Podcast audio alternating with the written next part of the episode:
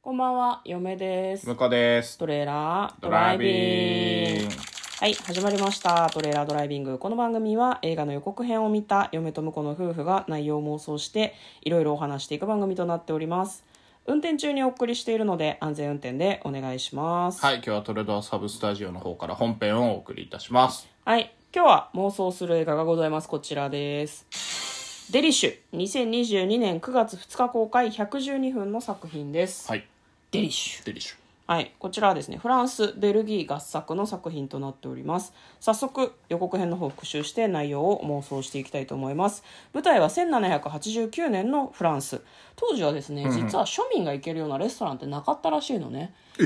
そうなんだ。予告によるとねーで料理人はお金持ちの貴族などに雇われていてそこで料理を作っていたでまあなんかその料理人の人がこう貴族に料理を出すっていうシーンがあるんだけど、じゃがいもとあとトリュフを使った料理を作ったんだけど我々は豚じゃないっていうふうに言われてその皿を貝原雄山みたいでね、こうなんか床に叩きつけられて「謝れ!」って言われててでその料理人はふざけるなっていうことで、やめるんだよねそこをねそうやめたのかクビになったのかわからないけど、でも彼はちゃんとした料理人だったみたいで、なんか女の人がやってきてぜひ弟子にしてくれって言ったりとか、まあ、その人はもうなんか自分はもうやらないで料理は作らない心が折れちゃってるんだけど、はいはいまあ、みんなに励まされて、まあ、その料理を作ろうとしていくちょうどその時期がフランス革命の前夜、うんうんうん直前だったらしくて、まあ、フランス革命ってさ貴族社会の終わりのようなものだったかなというふうにちょっと嫁は認識していてですね誰でも食事を楽しめる場所を作るんだっていう、まあ、そのフランスにおけるレストラン革命はいはいはい。が起こった時期でもあったらしいです。で彼はまあ、その一般の人たちにも美味しい料理を作りたいっていう気持ちで頑張った人のようですでは内容の方妄想していきましょうトレーラードライビング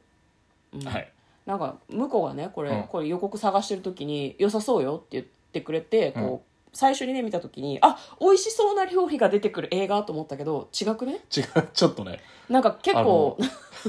戦うみたいなそうこ、これ系の映画にそんなの求めてないんだけどなっていう、その料理が美味しい系のね。そうなんか美美味味ししそそううなな料料理理とさほのぼのしさったきのそう何かだと思ったけど違そうのねあの、さっきのあの、ポテトとマッシュルームだったポっけテトとトリュフじゃトなリュいかフなか、うん絶対うまいんだよね、多美分、ね。味しいんじゃないだってでも当時はあれなのかね豚が探すキノコだからそういうなんていうの固定観念があって固あー定概念があってなるほどトリュフの方がってことね。そうそうそうそうあとじゃがいもを貴族は食べないとかそういうああーれそうがあそう。っだたから、のじゃかがいも、ね絶対うまいと思うんだけどね。わかるマッシュポテトみたいになっとったよ。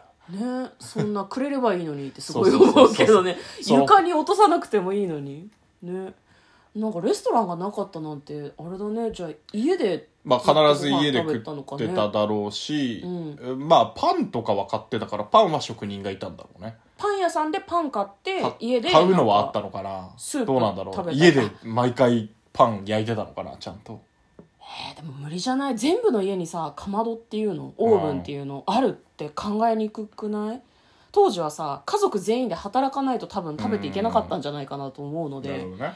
らパンは買ってたんじゃないかなだからパンとか肉とかは買うけどお惣菜屋さんとかレスみトたラいンなともかう出な来か合いのもったのんみじたゃいなないのまあ確かにねえわかんない衛けど生環境もね今より悪いから保存もできないしね、ね作ってすぐ食うっていうのが鉄則だったかもねうんだからなんか当時の人たちは大したものを食べてなかったって嫌な言い方だけどさ貴族ほど食の環境は良くなかったんだろうねでもレストランあったら楽だもんね、普通に考えてね、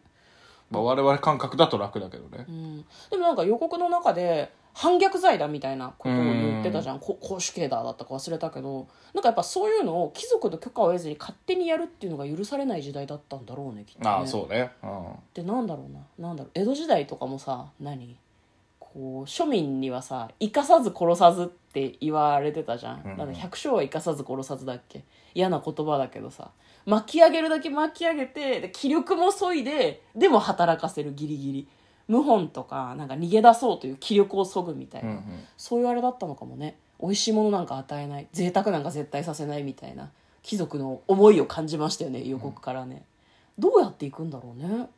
どうするとレストランが開けるんだろういやもう勝手に食事会をしてしまえばいいんじゃないのああなるほどねでみんなからお金をもらえばいいんだあでもそうそうそうあだであくまで食事会ですって言い張ればいいんだよねいやいやいやいやってそうでもだからそこパーティにーお金を払うっていう感覚があったかどうかは分かんないけどねななるほどねいやそれまはあ、ぜひさ、材料はみんな材料代があるからって言って今のパーティーみたいな感覚じゃないかもしれないからねあーでもそれかもね、材料代を払うよっていうので材料代を全員で割り勘にしたのがレストランの始まりだったんじゃないかのもしれないねね、さでも最初は持ち寄りだったかなわかんないいけどやでもせっかくうまい料理を食わしてくれるやつがいるぞって言ってまあホームパーティーの文化はあったかもしれないからねうんそうねホームパーティーまあでもィーだいぶ革命起きるほどであの庶民の人たちみんな苦しんでるから、うんパーティーとか浮かれてる場合じゃねえみたいなでもあれだよねベルバラとかでなんかこうさお酒飲みながらうわーみたいな決起集会やってるとことかあったもんね庶民が庶民がだからパブとかはあったんじゃないのああったかもねだら酒飲める場所はあるけど飯だけ食うみたいなでパブもさ軽食しか出ないんじゃないのフィッシュチップスとあかあさそうだねでそそれれはイギリスかもしれないけどあそうかごめん フランスの色だったね最後じゃああれかねホームパーティーをレストランにして解決みたいなそれは感じまあ革命が起きたから、うん貴族たちがあの最初にぶん投げたうんじゃがいもを落ちぶれた貴族が食いに来てめちゃくちゃうまいっていう、ああなるほどねそういう感じかもね、はい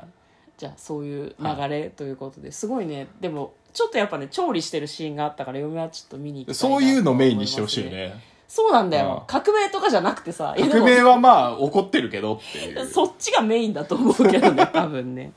まあそういう形で妄想してみましたでですね今日が2022年の9月1日なんですけれども、私たちの番組がですね4周年ですかあもう4年経ちましたかはい経ちました、はいもう本当ねやめる時も健やかなる時も一日も欠かさず必ず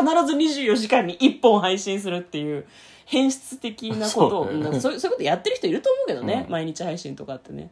続けてきましたね、は1400本ぐらい配信したそんなあんのかかななああ、うんなるほアどナねリティクスを見るとそんな感じです、はいはまあ明日からも変わらずに番外編やったりとか映画配信したりとか映画は配信してない映画を配信してない 映画の妄想とじゃあ嘘を言かっちゃしてういきますのでまた聞いてください嫁とかなトレーラードドライビングまったねー